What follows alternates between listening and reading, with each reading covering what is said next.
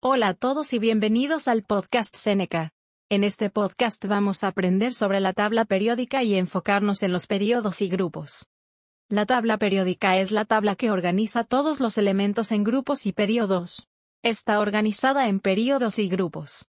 En la tabla periódica, los elementos están dispuestos en orden de número de protones, comenzando con hidrógeno que tiene el número de protones de 1. Los periodos. Un periodo es una fila en la tabla periódica. Los elementos en el mismo periodo tienen sus electrones de valencia en la misma capa.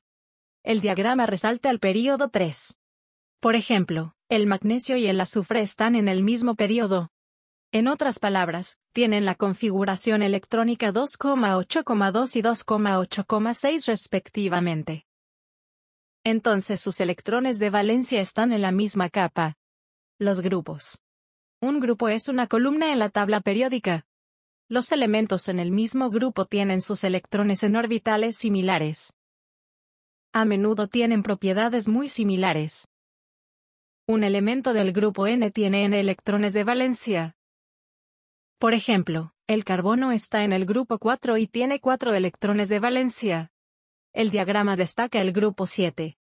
Ejemplo de un grupo. Los halógenos están todos en el grupo 7. La configuración electrónica simplificada del flúor es 2,7. El cloro es 2,8,7. Vemos que ambos tienen el mismo número de electrones de valencia.